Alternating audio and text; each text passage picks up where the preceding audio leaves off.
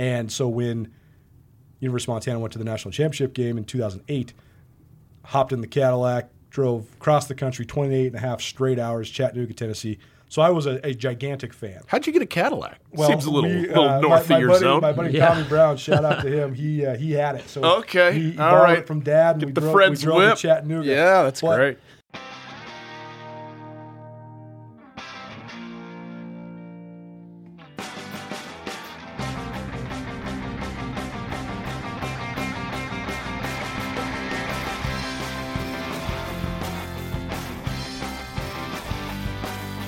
This is A New Angle, and I'm your host, Justin Angle, marketing professor at the University of Montana. This podcast is my chance to speak with cool people doing awesome things in and around the great state of Montana. We are proudly underwritten by First Security Bank and Blackfoot Communications. All right, welcome back. Thanks for tuning in this week. A little bit of housekeeping before we get into today's episode. First thing is that we have a survey that we would like you to complete, a listener engagement survey. What we're trying to do with this survey is understand what's working for you with the podcast and what's not.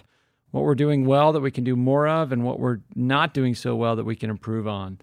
So, we're going to be pushing this survey link out through all of our social media channels, a new angle pod, and also it's going to be on the landing page of our website, a new angle podcast.com. So, check it out. takes about five minutes to complete, and uh, we'd really appreciate hearing from you. All right, our second announcement is that I want to talk about the sound quality here at the podcast. Hopefully, you've noticed that we've made big improvements with our sound quality. A lot of that is due to the generous contributions of our sponsors, CED, Blackfoot, First Security Bank. They've enabled us to make investments in recording equipment that uh, is improving our sound game. Also, like to really thank Jeff Meese, our producer, for bringing a professionalism to the operation that we sorely needed. The third thing is we now have a home. We now have a studio. Due to the generous donation of Michelle and Lauren Hansen, two awesome graduates of the University of Montana, we were able to repurpose some office space here in the College of Business to serve as a multimedia studio. So, this is not only a home for the podcast, but it's also a place where our faculty, our students, our staff can create cool media through video, through sound, uh, whatever, to take the best of what technology has to offer and use it to create uh, meaningful experiences for our students. So, what uh, Michelle and Lauren have done with their generous donation to the College of Business is help us do what we do better. And we can't thank them enough for that. A small part of that is providing a place for this podcast to live. And along with that, it improves the quality of the, the product for us, for you, and we are so stoked about it. The name of the studio is Studio 49. It's a mysterious name, and we'll be sort of trickling out the story of that in the weeks to come. It's a special story that will resonate uh, with the listeners, but it's also deeply meaningful to Michelle and Lauren Hansen. So we thank the Hansens for their generous contribution to helping us at the College of Business do what we do better. All right, today's interview was it was a lot of fun. Caught up with Ryan Tootell and Colter Nuanez, uh, the, the sports talk jockeys over at ESPN Radio 102.9 here in Missoula. These guys are so fun. They have great range. They can talk about all things sports, but also range into politics as well. And it was super fun to learn about how their collaboration came to be and their perspective on sports on the national scene, sports and politics, and also the differences between covering the Grizz and covering the Bobcats. Interesting stuff, and I'm excited to bring that to you right now. Okay, so we're here today with Ryan Tootell and Colter Nuanez. Did I get your name right? Colter? got it. Okay, Nailed nailed, it. it. The first, well, first time that listeners are hearing it. Probably the third or fourth time I've tried it this morning. Anyway, good to have you guys here. Yeah, Thanks for having here, us. man. Really excited to be on the pod. So you guys are the afternoon voice of sports over at ESPN Radio 1029. And um, Ryan, you've been doing the show, what, since 2014 about? Yeah, we started started with a, a one hour once a week deal in 2014, but Yeah. we went to the full kind of getting paid to do it two hour daily uh, format right at the start of 2015. So we're coming up on on four full years in the books, uh, Sure. starting our fifth year here uh, at the at the start of the, the new year. Yeah. And Colter, when did you join the team? Uh, I've been here since August 2017, but I've been doing stuff with Ryan for probably, uh, I'd say three, three years. Yeah, Colter was our insider. Well, he's still Yeah. our insider, but he's the, the guest, a guest on our show regularly uh, going back. And then uh, when when the seat opened up for the co-host, he was my kind of one and only uh, guy that I, I was hoping would would do it. But he was living in Bozeman at the time, so it was no sure thing that, that he would come do it. But he has, and uh, I'm very grateful and happy that uh, that we're together in this thing. Right. So Colter, you were living in Bozeman, but you know your your history in Missoula goes pretty deep. A graduate of our journalism program a few years back, right? Yeah, I graduated University of Montana Journalism School 2009. Um, I worked in newspapers for a long time. Worked at the Missoulian Yeah. uh, while in school, and then right after school, and then I got a job at a little newspaper in Ellensburg, Washington, as the sports editor out there. So I spent about two years covering Central Washington athletics, both Central Washington University and Central Washington Regional High School athletics. Um, then I tried some freelance stuff outside Seattle for a brief time, and then got an opportunity to come back to Montana. Almost actually moved to Great Falls Okay. to take a job at the Tribune, Yeah. covering the Grizz, but instead uh, ended up at the Bozeman Daily Chronicle covering Montana State. That evolved into then becoming the sports editor there. Uh, and then, uh, because of a whole bunch of different circumstances, the whole thing kind of fell apart. Newspapers were in a bad spot at the time, and so kind of took the jump to go out on my own. Started a subscription-based website called Bobcat Beat, which was exclusively covered Montana State athletics, and then that evolved into now what we do, Skyline Sports, uh, SkylineSportsMT.com, which is covering University of Montana, Montana State, and Big Sky Conference athletics, and that's where I became kind of an insider for Ryan. Was just giving him weekly or bi-weekly updates on everything happening around the Big Sky, and then, then that's evolved now into what we have now with ESPN Missoula, and then me being back here in town. Yeah, so we'll kind of talk about all that, but but before we get into that, I would like to just kind of investigate this notion of talking about sports. I mean, you guys, in a lot of people's view, you probably have the best job in the world. I mean, everybody view, too. Everybody talks about sports, Yeah. but you guys get paid to do it, and you're really good at it, and it seems like it's all fun. But um, Ryan, let's hear from you. Like this was a long time in coming to get an afternoon local show of your own at a local station. I mean that that took a lot of hustle. How deep into the history can I go? Let's go on deep, this? man. You want to go all the way? Yeah, yeah. this Uh, is a podcast. We're not. We don't have time slots or anything like you radio uh, guys have. So, like a good Missoulian, uh, I drove around my AM only GMC S15 pickup truck uh, when I was younger and in high school and so forth. And all we all it had is, I it, like it had the plastic area where the cassette should have gone, Oh, but we didn't have that model. Like we didn't get the upgrade to play a tape, so it was AM only. And I was cruising around, and this was, I mean, sports talk radio as such is very young. I mean, it's in still its infancy for sure, but it had just sort of started at a national level at that time. is that Mike and the Mad Dog were kind of the Right, they're kind of the, pioneers, of Yeah, it there yeah. in New York City, and then the thing really started going nationally out of Vegas, amazingly enough. And and I mean, I remember guys like Papa Joe Chevalier who would be on, and I would listen to these, you know, these guys. Like, are you kidding me? Like, this is a thing that you can do, and and I sort of had that epiphany of of, I mean. It's not unique, right? I mean, there's a, plenty of people out there that Sure. think, oh well, sports journalism or calling games or talking about sports, that's perfect. But but kind of happened for me driving around uh, the streets of Missoula in that in that old truck, and uh, and so that was the seed plant. And I actually went to school for print and broadcast journalism to that end of, of sports radio and specifically sports talk radio. I mean, I thought that was the sweet spot for me, not knowing, not having having ever done anything. Uh, you know, to, to be sure, but I did that, and uh, went to Pacific Lutheran in Tacoma, Washington, my undergrad, and then a bunch of other stuff kind of cropped up in terms of areas of interest, bounced around, did a you know, traveling and a bunch of different jobs and so forth and so on. And was out of Missoula for about 13 years and then finally came back um, after grad school and didn't have a job, didn't know what I was going to do, didn't know I would, I would be up to. And, and I was like, well, maybe, maybe now's the time to actually get, try and get back into that sort of original dream. Sure. Uh, to some extent. Well, and there's nothing happening here in that in that market. That's We're right. Probably licensing other other. You know, when did ESPN buy the by kind of So ESPN, I think, kind of went on the air in Missoula in uh, like 2007, Yeah. 2008. But Okay. you're right there. There was some local games that were called on there, like high school games and so forth. But there was no local sports talk content as Yeah. such. And to be honest, the the trend of radio is well, the trend of everything is is efficiencies and so forth, but the idea of a DJ sitting live in in his or her studio for 4 hours doing music and talking is almost dead. Like that doesn't really exist anymore. People come in, they voice track for a half an hour, and then they they do promotions or they do sales Yeah. or they do other things. So the the the romance of like the DJ behind the mic isn't really there. But talk radio format, that's not true. Whether it's political, whether it's sports, what have you, you're.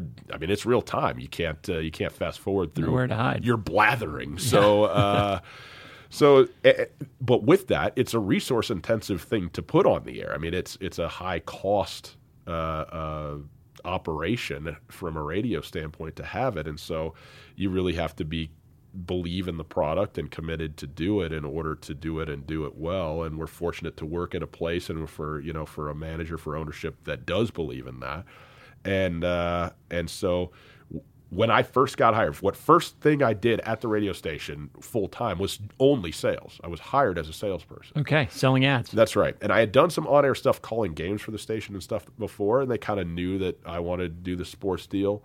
Uh, but I was sort of the champion of ESPN from an advertising standpoint first, and then I would go in and say, well, hey, you know, if you ever wanted to do a show, here's how it should go, and I should do it. Having, of course, never done a show, right? Just telling them this is I'm the guy, and this will work.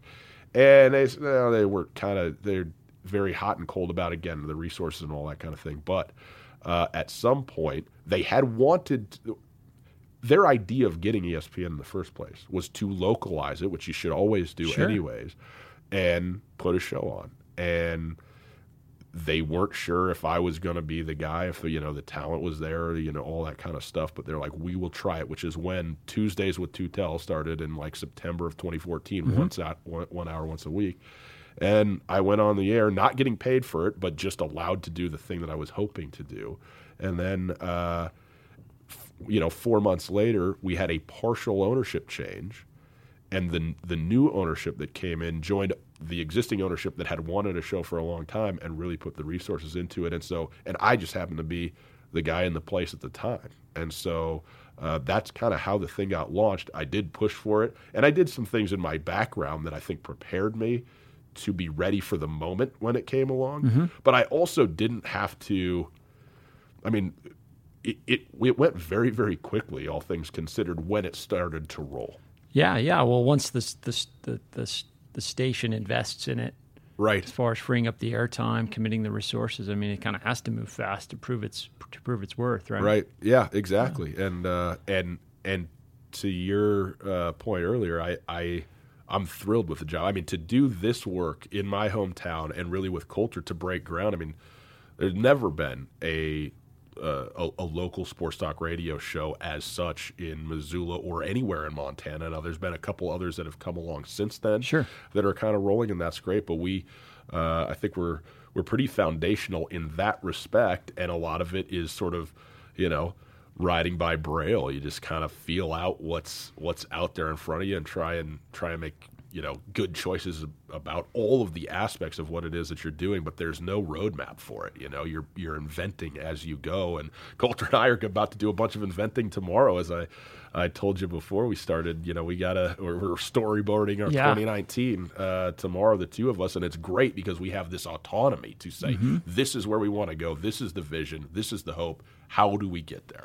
Right. And I'd love to get into kind of that thought process. Um, you know, when you started your partnership, you had Tucker Sargent, and I know Tucker because we, you know, collaborated on a class project here for his uh, Sergeant Sticks thing. Yeah, But my understanding was, you know, Tucker really had no kind of radio journalism experience, just like sports, and was your first partner. And then, you know, Colter, you come along as transitioning from this insider role, but also bringing this tremendous resume of journalism, award-winning journalism in a variety of markets, uh, coming back over from Bozeman back to Missoula. I mean, what's that been like for you to? to get involved and kind of transform something that, that, that Ryan had going well, but but could really absorb a new dimension.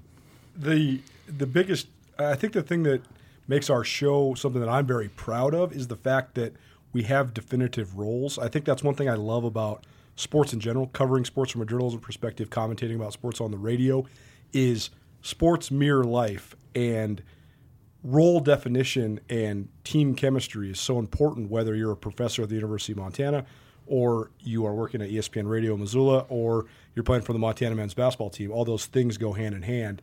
and I think Ryan and I both have very defined roles that make it uh, make our chemistry very good. You know, that last couple days, for example, Ryan was out, and I had to be the number one on the show. Mm-hmm. I'm not a good number one. If you listen to the show, you probably thought it was fine. Ryan is much better at it than I am, and that's what our defined roles are. It's, it's kind of like with the Grizz basketball team. Ahmaad Rorie's the best point guard on the team. Michael Oguine can play the point, and when Michael Oguine plays the point, he's not he's not bad at it. But Michael Oguine is much better at playing the two Sure. when Ahmaad Rorie's running the one. Just like I'm much better playing the two when Ryan's being the one.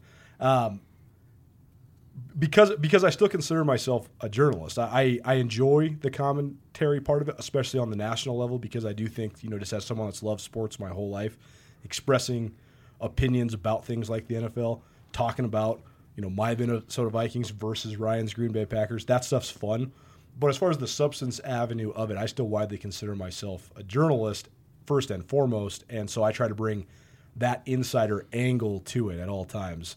I have a, you know, it, I can talk about the NBA and the NFL and all that stuff, but I have a hard time talking about any sort of subject from a commentary standpoint unless I have a completely entrenched knowledge about hmm. it, and and if I, in other words, if I'm if I don't talk to you all the time, if I don't interview you or I don't get your take on your program from a coaching perspective, for example, from a player perspective, I have a hard time criticizing you. Sure. But if I do, if I am with around you all the time, and I think that we have a good trust factor, then I think that makes it a little bit more easy. So it's been a little bit of an adjustment learning the radio co-host role, so to speak. But um, by and large, it's pretty fulfilling, especially because, like I said, I think we have such a good dynamic where I can provide so much of the reporting and the substance, and Ryan can then help with the commentary, the entertainment, the steering of the ship, as well as then give his own in-depth thoughts about a lot of things we talk about. It kind of brings up this issue that you know, if you're thinking about politics or, or news in general, and it's just so much kind of consternation about this distinction between commentary and journalism. Yet in sports, uh, there is perhaps that distinction, but the line just seems like it doesn't matter quite as much. I mean, you can have knowledge and you can have a perspective, and you can blend those two in your in your coverage of an event or a game or whatever, and that seems to be more permissible and accepted in the forum than it is in, in political journalism. Can you speak to that a little bit? this is something I've thought about so very much, Yeah. and I think that Colter definitely has has perspective on this as well. Here is the issue, in my opinion, both within sports and then more broadly within our culture. The reason it's permissible in sports is because sports is at its core entertainment, mm-hmm. and so because it's flippant, because it doesn't really matter who won. You can say anything you want, and it doesn't really matter. And by anything, of course, I'm speaking about the games Yeah, yeah, themselves. yeah. We understand the the very, very deep and important role that sports can play culturally when we think about maybe things like domestic violence and things uh, along those lines, and where these are very, very important conversations with sports as a really defined entry point to those. But when it comes to the commentary about games, right, wrong, otherwise, so forth, like people just want to be entertained. They want to hear Right. your thoughts about it, and and because it doesn't have import beyond just this thing, this fandom that people have, the blurred lines aren't really aren't really critical. It seems to me. Where There's, there's also such concrete results, though, too, right? yeah, like The, I mean, the fact of the matter is, we can commentate and report simultaneously because the results are so tangible. Yeah. Uh, the other thing though uh, that I would say is that, and this is this is my little you know national critique now, uh-huh. that at the end of the day, when it comes to politics or you know other areas that really do matter, and that the distinction between journalism and commentary and analysis and opinion should be held very very clearly. Ultimately, we still just want to be entertained. Yeah. And the people, I had a very long conversation with my father into the wee hours this very week about this very thing. And and he says, you know, I don't understand why it is that quote news outlets feel enabled to use adjectives, some of them disparaging, others complimentary about certain people. I said, well, the reason is is because that's what we quote we want. Yeah. That's what we consume. It's infotainment. it's infotainment. And so it's up to us who you know it, it, it, for the stuff that matters to curate the content that we get and find it from places that we think are reliable respectable and trustworthy. Uh, but the reality is i think the vast majority of us don't have the time or feel the pull to do that. And honestly i also think that there's a very i, I don't know that it's uneducated but why would you be able to know exactly the difference between a column and an article when it came to uh, uh, you know political writing? Right. In, in, that's that's a professional, technical sort of separation that's there, and when you, when it's made clear, it's very obvious why that's important. But not people are just trying to buy eggs and take their children to school. They're not you know out there kind of separating this stuff out in a way that matters. And I know that Colter that's something that you have you've spent a lot of time thinking about and writing about and trying to find that too in sports. I mean, you were trying to define what it is. You're a journalist. That's what you do. Well, what does that mean, and how does that work, especially in a role that's also a commentary role? Well, and the the this lines get so skewed, especially when it comes to like television, especially if we're talking about the political example. For sure. Because I do think that by and large, people mistake what they see on TV as news rather than news commentary, mm-hmm. and so often it's not news. That's and and I think that the line is a little bit more discernible because I think people that choose to consume their news through reading have a much more critical eye. Just just naturally, I think that those two things go hand in hand That takes more effort. it takes more effort, and Yeah. I, I do think that the people that read the front page of the New York Times compared to the editorial part of the New York Times, they do know the difference. Certainly, uh, I do think that there's a lot of people that don't know the difference when it comes to commentary on the uh, television and radio side of things, news-wise, politics-wise. But to your point, on the sports side, it doesn't really matter if you know the difference between the two, because so often the two meld. If I'm reporting some news about, say, an athlete that's academically ineligible, it goes hand in hand with commentary. So this this person is ha- this person is academically ineligible. What does that mean for the team? Right? What does that mean for the rotation of the team? Not necessarily what are my thoughts on this kid perhaps not going to class or not taking his academics seriously. That's more of a slippery slope. That's one something I don't really like to get into. Mm-hmm. But I always think of things from a news perspective.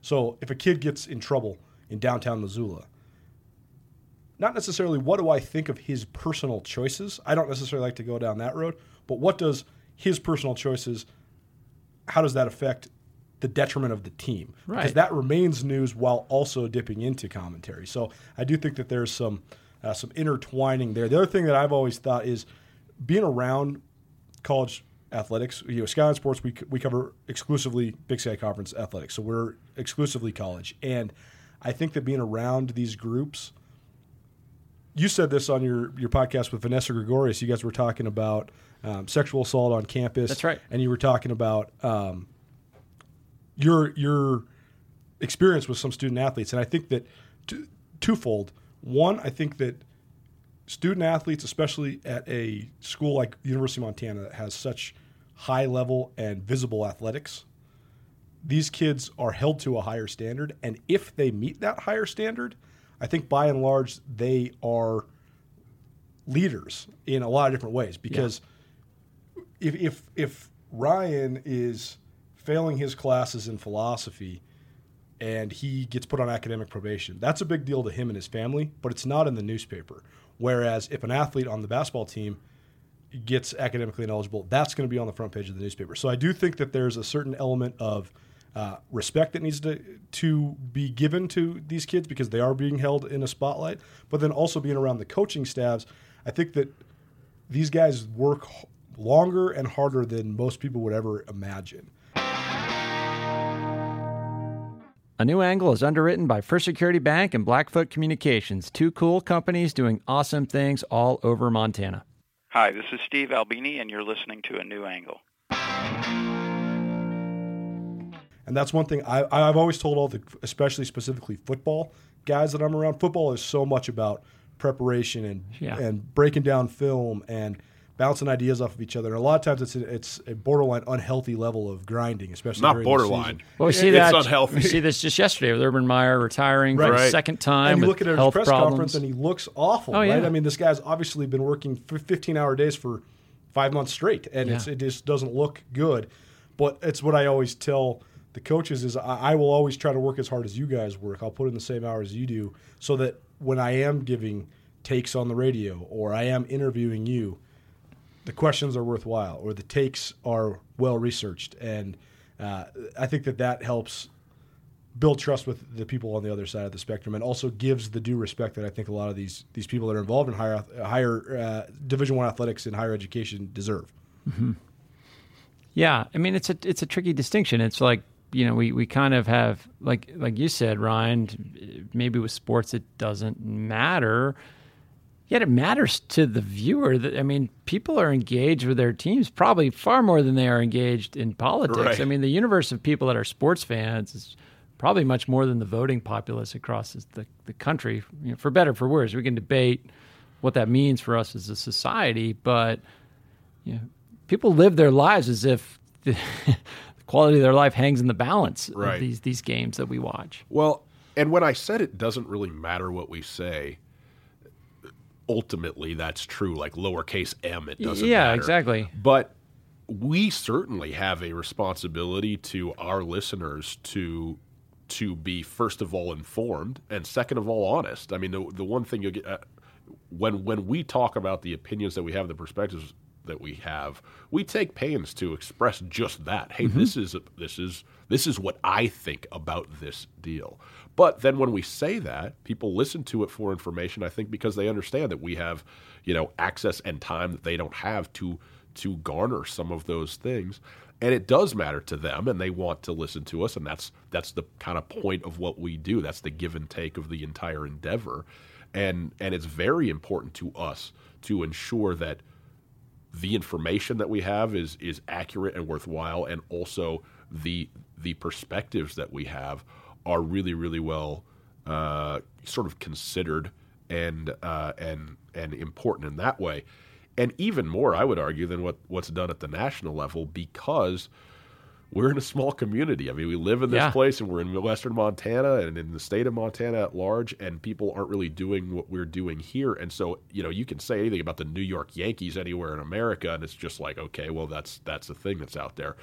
But here, you know, we are going to be in the press conferences. We're going to be with the student athletes. We're going to be with the fans, with the parents, the siblings, all of that stuff. Oh, yeah. And so it's it is it's delicate at times to be honest if that honesty is critical. Like right now, it's a great time to be honest about the men's basketball team. Right, it's course. the greatest thing going. I mean, they're unbelievable, and uh, and yet, Well, like, they're unbelievable, and they're doing great things with the people on the team. I mean, Travis and his crew, like the, the students are doing well in the classroom. They're they're good citizens. Like the whole Everything. story is positive. The whole So that's a fun one to cover. Whole And- and I thought you were, I thought when you and Vanessa were talking about the, the yeah, sort of the it- similar it's- he was the exact person I was thinking of. And Travis DeCuire, and I think this is a great example for for people that that wonder why there's guys like Ryan and I that are are just so passionate and borderline obsessed with sports. At least for me, sports again, sports mirror life, and I think that we could take so much from a lot of the structure that we see within sports and apply it to life and have that be successful. Yeah. Travis DeCuire is such a great example of how unwavering leadership and a sharp focused vision can be laid out and then when it starts to manifest itself become so successful. I think you could use this whether you're making a coffee shop, a radio show, a Yeah. business class. making baskets or making cars or making computers. Or, right. It, it just it, to me it shows how essential good leadership is. I think, and I think, I mean, you and I have talked about this off the record. I think that there's some. The University of Montana is in a very interesting time. Um, like, like as you said on one of your previous podcasts, it's sort of the reckoning period, and I think that if you use the example of men's basketball, it just shows you how important unwavering leadership can be to to lead you into to make to make progress, to make the progress that you need, or, or to revamp yourself, remake yourself. And I think that I'm hoping, and I, have good impressions so far. It seems like Seth Bodnar is the right guy to do that. So I think that there's a, a great parallel there within sports to everyday life. Agree. I mean, that's such a powerful concept, and probably why people buy into it so much is because it, it does. It is such a power sports, such a powerful metaphor for life. I mean, you can kind of you can escape your life in a way, but there's also things you can you know personal experiences you can draw parallels with, and you know the value of hard work and all those things. I mean, you know, the lessons I learned as an athlete form almost everything I do every day, Yeah. and and that's the experience a ton of people have as well. Um, it makes me think though, like we're talking about some of the bigger issues here, and it makes me think with your kind of two, 2019 visioning exercise that you're about to launch into, what are some of the bigger questions, bigger issues that that you're going to investigate, maybe through the lens of sports, but you know things I'm thinking about, like you referenced domestic violence with Yeah. athletes before, and you know sexual assault or concussions in football and other sports, not just football. Other sports have concussion problems too. Like, are you investigating these broad issues, and how do they, how do they fit into your your thinking about your show? Yeah, that's a good question. Uh, there are certain things like the like concussions is a great one. I mean, we've had Sarj Patel, for the neuroscientist from Yeah. from right here at the university, on a couple of different times. He's doing research that's in part funded by the NFL. Uh, Yeah. uh, to do what he does, and he's great. And and so those are sort of some of the direct, uh, uh, bigger issues. When it comes to things like domestic violence, maybe the national anthem, and various others along those lines. A lot of that you can't plan for because it becomes a national narrative at the point that it takes place. Yeah, yeah. Uh, I I am I am somewhat disappointed to be to be quite frank about the state of affairs when it comes to our attempt to simply open a conversation about some of this stuff. You mean your attempt within the show, Uh, Within or the show, Yeah, okay. yeah, within the show, which I think is is also analogous to what's happening more broadly. yeah.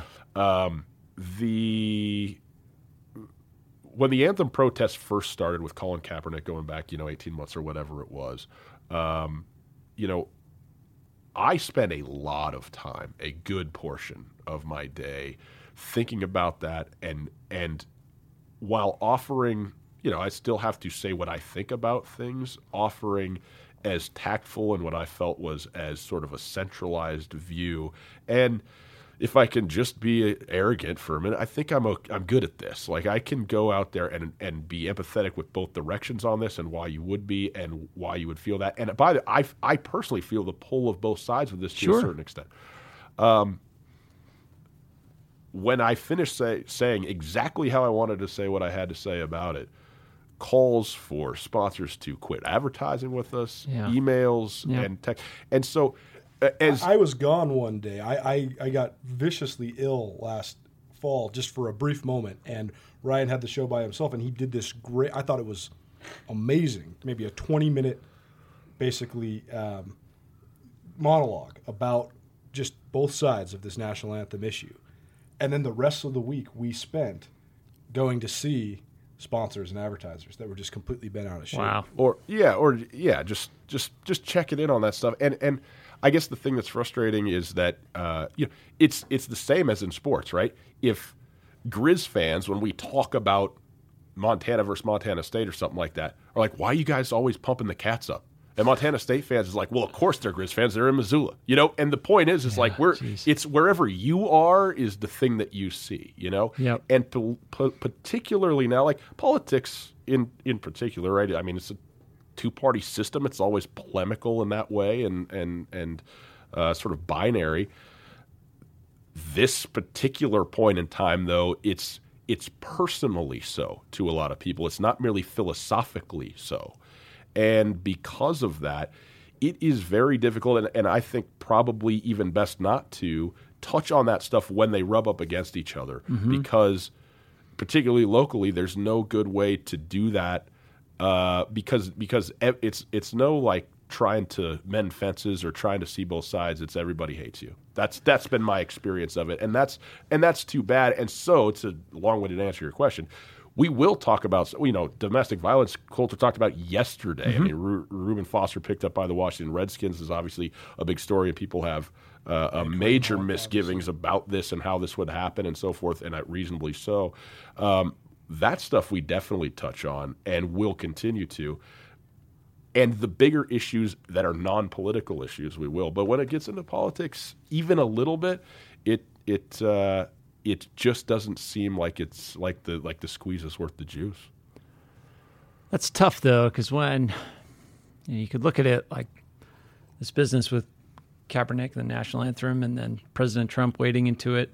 Um, you know, it almost makes it impossible to stay away from. It's like this Right. world of yours that can exist outside of politics all of a sudden becomes political and, and you almost have to take a stand. You could lament that. On the other hand, it's an opportunity to to make sports you know, make sports more relevant in a, in a in a way that that it does matter. One of the things I, I would, the way I would describe my education at the University of Montana Journalism School, more than any other thing, is training in an action of becoming an objective and an unbiased person. The repetitive nature of making yourself be that. And I've seen myself evolve like that. When I, when I was in school at the University of Montana, most of my best friends, my roommates, they played football for the Grizz football team. I grew up with a couple guys that ended up getting full ride scholarships. I think they were the first kids from Missoula to get full rides for the Grizz Sure. for 10, 15 years. They were my they were my best friends, and then that got me into this world. And that was at the time, you know, I was in school at University of Montana from 2005 to 2009. The the absolute Some peak of- years, the yeah. ba- absolute peak of Bobby Hauck. I never watched the Grizz lose at home in the regular season, not one time in my college career. And so when University of Montana went to the national championship game in 2008, hopped in the Cadillac, drove across the country 28 and a half straight hours, Chattanooga, Tennessee. So I was a, a gigantic fan. How'd you get a Cadillac? Well, Seems a little, we, little uh, north my, of your buddy, zone. My buddy Yeah. Tommy Brown, shout out to him. He uh, he had it. So Okay, he, he all borrowed right. it from dad. And Get we the drove, Fred's we drove whip. to Chattanooga. Yeah, that's But- great. So, to be truthful, I was a gigantic fan. I don't consider myself a fan in any form now of anything when it comes to sports. And I think that gives me a unique perspective when it comes to analyzing sports. But um, to your point, I think when you people people have a hard time of, of understanding what objectivity is because people have a, a hard time understanding things that they don't encompass. So if almost everyone has a preconceived bias, one of the main books that the University of Montana Journalism School used to make you read. I, I don't know if they still do, but it's called Unbiased, and it's just about the concept of human bias and how I could present Justin Angle and Ryan Tootell with the exact same thing, and what Justin Angle thought about this subject beforehand will almost surely be reinforced by what I tell you, whereas what Ryan thought will be reinforced as well. Even if I say the exact same thing to both of you, it could reinforce different notions mm-hmm. depending on what your preconceived notion Right. was. When you delve into politics with sports, I think that that even ignites the fire of emotion within your consumers much more. So they can't necessarily separate the two. And even if you completely objectively present an idea, it will fan the flames on both sides. Oh, yeah. I think that's a very, very Activates all these priors and all this other it's, it's a very, very, very slippery slope. So I think that that's, that's another reason why I think that our show works so well, and my role in the show is solid because I have worked so hard and so relentlessly and done it for so long to project this image of objectivity. And when we're analyzing a play call on the goal line by the football team, that resonates. And so I really, really hesitate to dive into things like politics because I worry that diving into politics will then take away the credibility of something as simple as what play Travis DeCuire ran out of a timeout. Right, or somebody's perception of your politics might take away their perception of your your objectivity. I mean, the thing the, the thing with the, the Kaepernick thing that's so kind of interesting to me is that you know it's a bit of a devil's bargain that the NFL is engaged in with you know they've kind of r- wrapped themselves in a form of patriotism that is unique across other professional sports Correct. leagues. And then this conflation with the mil- military as well. I mean, the NFL has so embraced all this militaristic imagery. And you could see that initial pivot with, with Kaepernick protesting police violence to that being, I don't want to say misinterpreted, but interpreted as as protesting the military. Right. I, Jeff Choate, Montana State's head football coach, he is he's a he's a tremendous orator, and I think that that is why, by and large, we talk about the projection of vision and the the um, solidification of your your stance as a leader. Uh-huh. Jeff Choate is so good at that. He was a a high school history teacher for 10 years before he ever got into college coaching. So he's very comfortable with the concept or, of oration, of, of giving a lecture. So every time he is giving a press conference, he's got a lot of gravitas, he's got a lot, a lot of presence. But I thought he made such a good point about this whole thing. He said, why hasn't the national anthem controversy trickled into college athletics? Because there's a tremendous amount of minorities playing college sports. There's a tremendous amount of young people that would that have even less to lose in terms of taking a stance. And he said, "There's there's some guys on my team that come out of the locker room and take a knee, but it's not a controversy. Why? Because the NFL requires players to stand on the field because, like you're saying, there's this monetary." There, there's this endorsement. The U.S. military is a Yeah. gigantic. I mean, it's a production value. A- and the U.S. military, U.S. United States Army, is a gigantic endorser endorser of the NFL. Mm-hmm. They want to push the narrative of football is modern warfare. They want that that analogy to be true. So therefore, they want the giant flag waving in the middle of the field. And that's all great things, but then it gives it gives the athlete the chance to protest, which. I'm not going to give an opinion here nor there on what that is all about, but there's plenty of college football players that would protest. But what happens in college football? you listen to the national anthem, for example, at Washington Grizzly Stadium, everybody stands, then the team runs out on the Right. field. The team's not on the field because there's not that endorsement, hmm. there's not that monetization. I thought Choate made a good point when he said that you can tie this all together, and there's a reason why this controversy doesn't exist in college football because there's not the monetary tie between the two right. entities. That's a good point. Makes sense. But again, I mean the the explicit nature of what plenty of guys would say. I mean, Michael Bennett's a great example. He he protested during the national anthem, not protesting the national anthem. Is the son of a military veteran, like a retired, uh, you know, army vet, and has grown up in that family, and yet, to people, the national anthem is is effectively the military fight song. I mean, it is it is the it is all and only about the United States military rather than as a symbol of the United States as a whole and everything that's going on. And so if you hold that perspective, then then taking a knee during the national anthem is very disrespectful to the military. Uh, because that's that's what in in many people's minds the national anthem is. And granted, it is a military song, right? I mean, it was written, uh, you know, during the, the the Revolutionary War, so I understand that aspect of it. But at this point, if it's a national symbol and there's a national problem, then it seems like a reasonable venue to have a protest if that's your platform. And and again, I understand why people don't don't th- that why there's people on both sides of this thing. Articulating that in a way that appeases anyone is is is Yeah, maybe a a, bit of a different fool's errand. You yeah, know? yeah, fool's Yeah. errand. You're you're you, and you're you've lived that experience Yeah, too. yeah. I mean, trying to be thoughtful, trying to be nuanced, trying to be balanced doesn't necessarily get you much, Right. um, particularly in your line of work. Mm-hmm. So let's um, Yeah, we're supposed to scream. Just, Yeah. just, just make asseverations about everything that ever happens. vent your Hot spleen. takes. That's yeah, right. hot takes. That's what we want. So speaking of hot takes, let's maybe um hear a little bit about you know, Colter. You cover the Big Sky Conference. What's Mm-hmm. it like covering Montana versus covering Montana State? Wow, that's Whoopsie that- daisies. That's there the we go. most- That's the most loaded question I could possibly be asked. Um, amazing. Um, well, it's it's it's so interesting because Ryan made the comment about the the See, parallel- he thinks he asked you a sports the question. parallels the parallels between Exactly. Mon- the parallels between Montana and Montana State are so fascinating because as the only two Division One universities in a state that is that is so passionate about sports. To go on a tangent here, uh, the I think that one of the things that that our show serves such a purpose for, I think this is why people gravitate towards commentary almost across the board, is that at the end of the day, and this is why I love your podcast because I, I, I get the feeling that you are very much like me in the fact that you want to know how people tick. You, you just want to know what, what makes them Yeah, go. I mean And- that's kind of the whole impetus is to understand how people. Yeah, how and, how and how each unique individual can add to the fabric of life. Well, I think that we all strive for personal connection so much as well. We all we all want to feel connected to each other, and the easiest way to connect is through conversation. Well, so how then do we find common ground to conversate? We need talking points.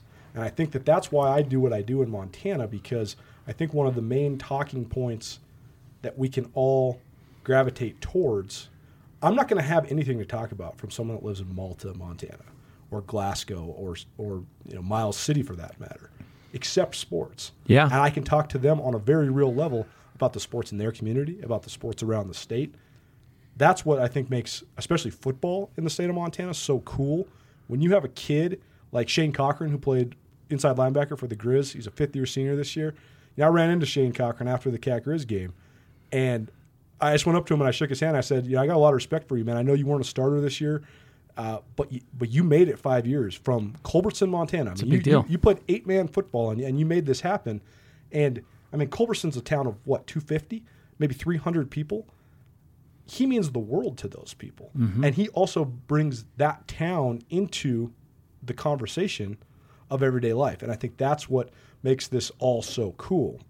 As far as the the the uh, the way that covering University of Montana and, and Montana State, it's so fascinating because when I first took the job at the Bozeman Daily Chronicle, my brother Brooks, who's my now business partner at SkylineSportsMT.com, he does all our photography. He runs the business side of things. He manages all the subscriptions. That's our sole revenue stream is subscriptions. Uh, people paying basically a uh, monthly fee to read our premium content about Bobcats, Grizzlies, and the rest of the Big Sky Conference. We do give away most of our around the Big Sky c- coverage for free because we don't don't really have a way to market in Davis, California, for example, and you know that stuff is a lot less intensive as, as far as this the beats that we cover. But Brooks was playing here at the University of Montana um, when I first got that job. You would have thought that I, I can't even think of an example of a, of a notorious world leader, but you would have thought somebody very uh, very scary would have moved to Bozeman, Montana Okay. when I took over the Bobcat beat. Yeah, yeah. The players were very very hesitant to talk to me. Interesting. The coaches. And so it took a ton of work for me to build trust. Yeah. I'm not a Grizz spy. I'm not going to, what you tell me, what I see at practice, I'm not going to call up my brother to go tell Bobby Hauck or Robin Pflugrad about what's going on at, at Montana State University. You have to trust me as far as uh, as a journalist. I was only 23, 24 at this time. So it was definitely an uphill battle. Well, then I basically built my reputation up so much in Bozeman, then running Bobcat Beat, running the Bobcat Football Review and Preview magazine, and then launching Skyline Sports as basically the Bobcat expert in the state of Montana. That then when I moved back here, ironically, Oh, yeah. I'm the facing it Bobcat other way, guy. other way around. Yeah. So Yeah. uh, it's like I always, it's like Carol Van Valkenburg, who used to be the, the chair at the uh, journalism school and the advisor for the Kaimins. Like she always said, if, if no one's criticizing you in the world of journalism, Yeah. then that means no one's reading you. Right.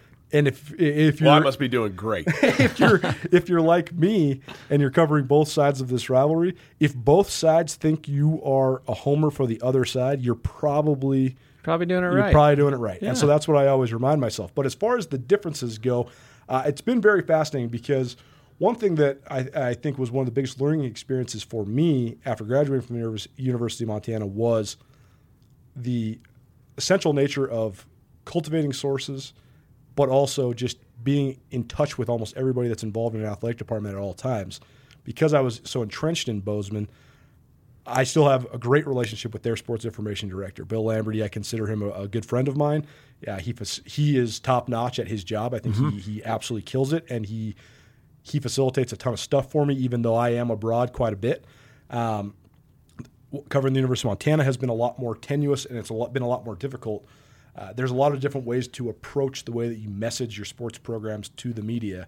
I think that the way the Montana men's basketball team does it right now is spot on. I think that they abs- I think they have it completely locked in. As far as the way that the football team has gone about it, it's been a lot more difficult because there's been so much controversy. I think that there's been a lot of bridges burned between the media and the For football sure. program. Yeah, yeah.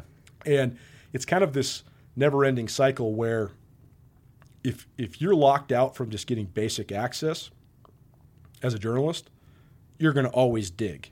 But then if you always dig, your coverage is going to be inherently negative. Yep. Which then makes the the subject less inclined to give you more access. vicious cycle. And and I think that you know I stepped into back into this cycle after being away for six years and the climate already existed. So I don't know if necessarily know if it has anything to do with me or us or ESPN or anything like that. It's just a very uh, different climate, and I, you know I, I hope to get to the point where we can sort of change that because I do think that, especially when it comes to sports journalism, sports writing, the coverage is inherently positive. Almost everything you're going to write, with the exception of just the absolute black and white nature of wins and losses, almost everything else is going to be inherently positive. Like if you're writing feature stories, one out of 10 features might be about Timmy Falls, for example, who was absent from the men's basketball team because of you know some sort of in-house issue. He was not at the Creighton game, but then he comes back.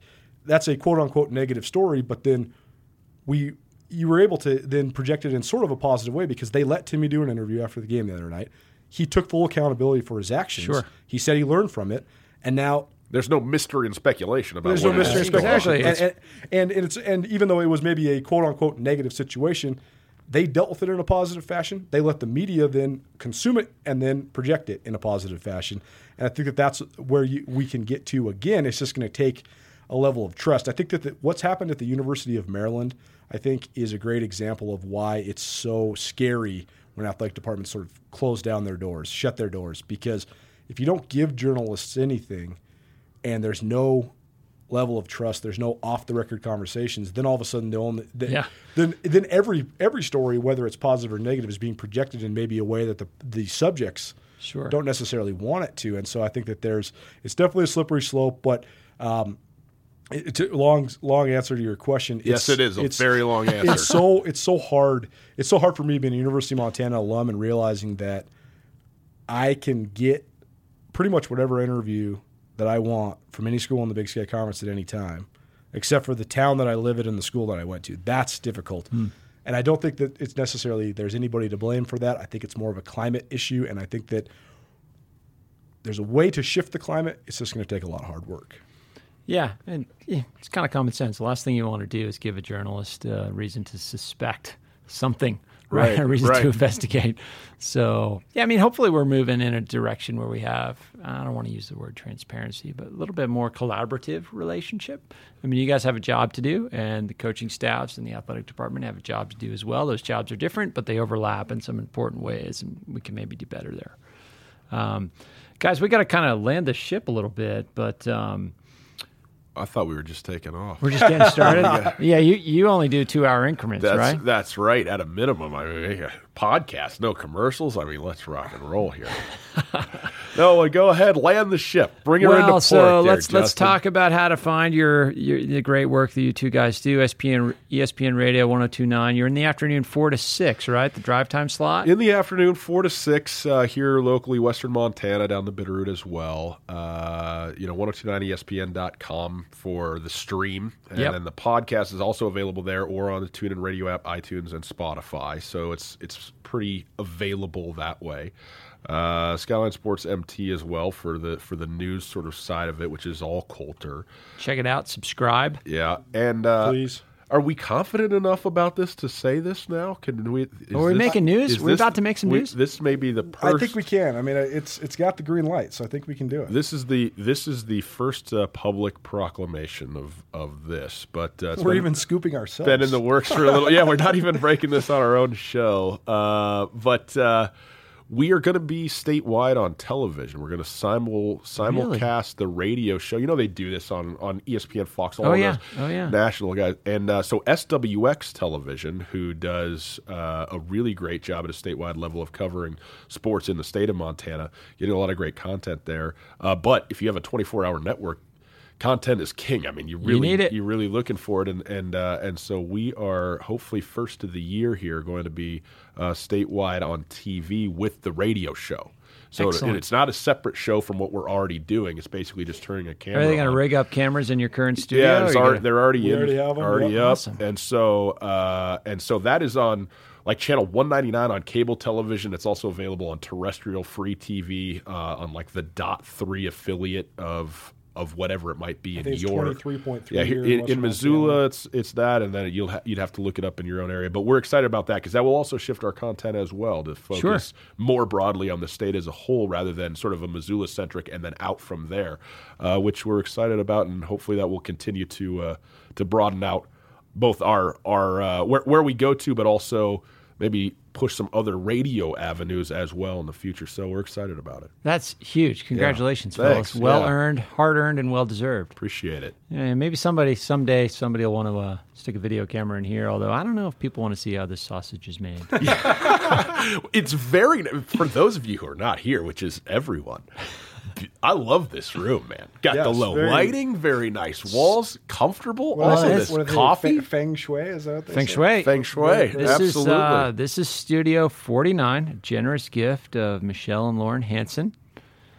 They funded this operation, this home for the podcast and other multimedia ventures here at the College of Business. well, Mr. and Mrs. Hanson, I can tell you, your uh, donation was very well used. I love this room. I might. This might be the new radio studio. I don't know. We might try and shift in here. Come on over anytime. Yeah, this is great. We charge a little bit of a licensing fee, but you guys are multimedia superstars, so That's you right. Give We'll, us a little just piece put, of the we'll puzzle. expect expense account. No problem. Right, and then you'll have all the access you want to everybody here. Perfect. All right, we're starting to go off the rails, so uh, I'll let you guys get back to your programming. And thanks so much for all the work you do, and uh, I love what you guys are doing, and I look forward to what comes ahead in 2019. Keep killing it on this podcast. Yeah. man. it's awesome. New Angle's the best doing- podcast around. You're Oh, doing, you're doing a great job, man, and uh, enjoy listening to it. I appreciate that. Thanks, guys. Thank you. Okay, super fun conversation with Ryan and Colter, and uh, we made some news at the end, right? Their big announcement about their TV deal. Those guys are multimedia superstars here in Western Montana, and it's super fun to uh, be a part of the conversation with them. All right, next week, I get the chance to speak with another fantastic writer, Melissa Stevenson, resident of Missoula, graduate of the University of Montana's English program, and she has recently published her first book. It's a memoir called Driven, and it is incredibly powerful. You're going to hear a lot of parallels between what Melissa has chosen to write about and her own life experiences and how she approaches her work, and the work of Cheryl Strayed, who we heard from last week. Anyway, uh, was super happy to have Melissa on the podcast, and I'm excited to bring you that conversation next week. Remember that a new angle was brought to you by CED, Consolidated Electrical Distributors. By now, you've been listening long enough to know that these guys are big and that they sell pretty much everything electrical you would ever need. But you might not know that they hire a ton of University of Montana students. If you want to learn more about careers at CED, visit cedcareers.com. It's a great website name. Before we go, I want to thank some important peeps. Comzar, Elizabeth Willie, interns, Aspen Runkle, Mason Dow, and Max Gibson. Huge thanks to VTO for the tunes, and finally props to Jeff Meese, our master of all things sound. Before we go, if you have any questions, suggestions, comments, insults, whatever, please email me at a new angle at umontana.edu. Help us spread the word and be sure to use the hashtag a new angle when you do. Thanks a lot. See you next time.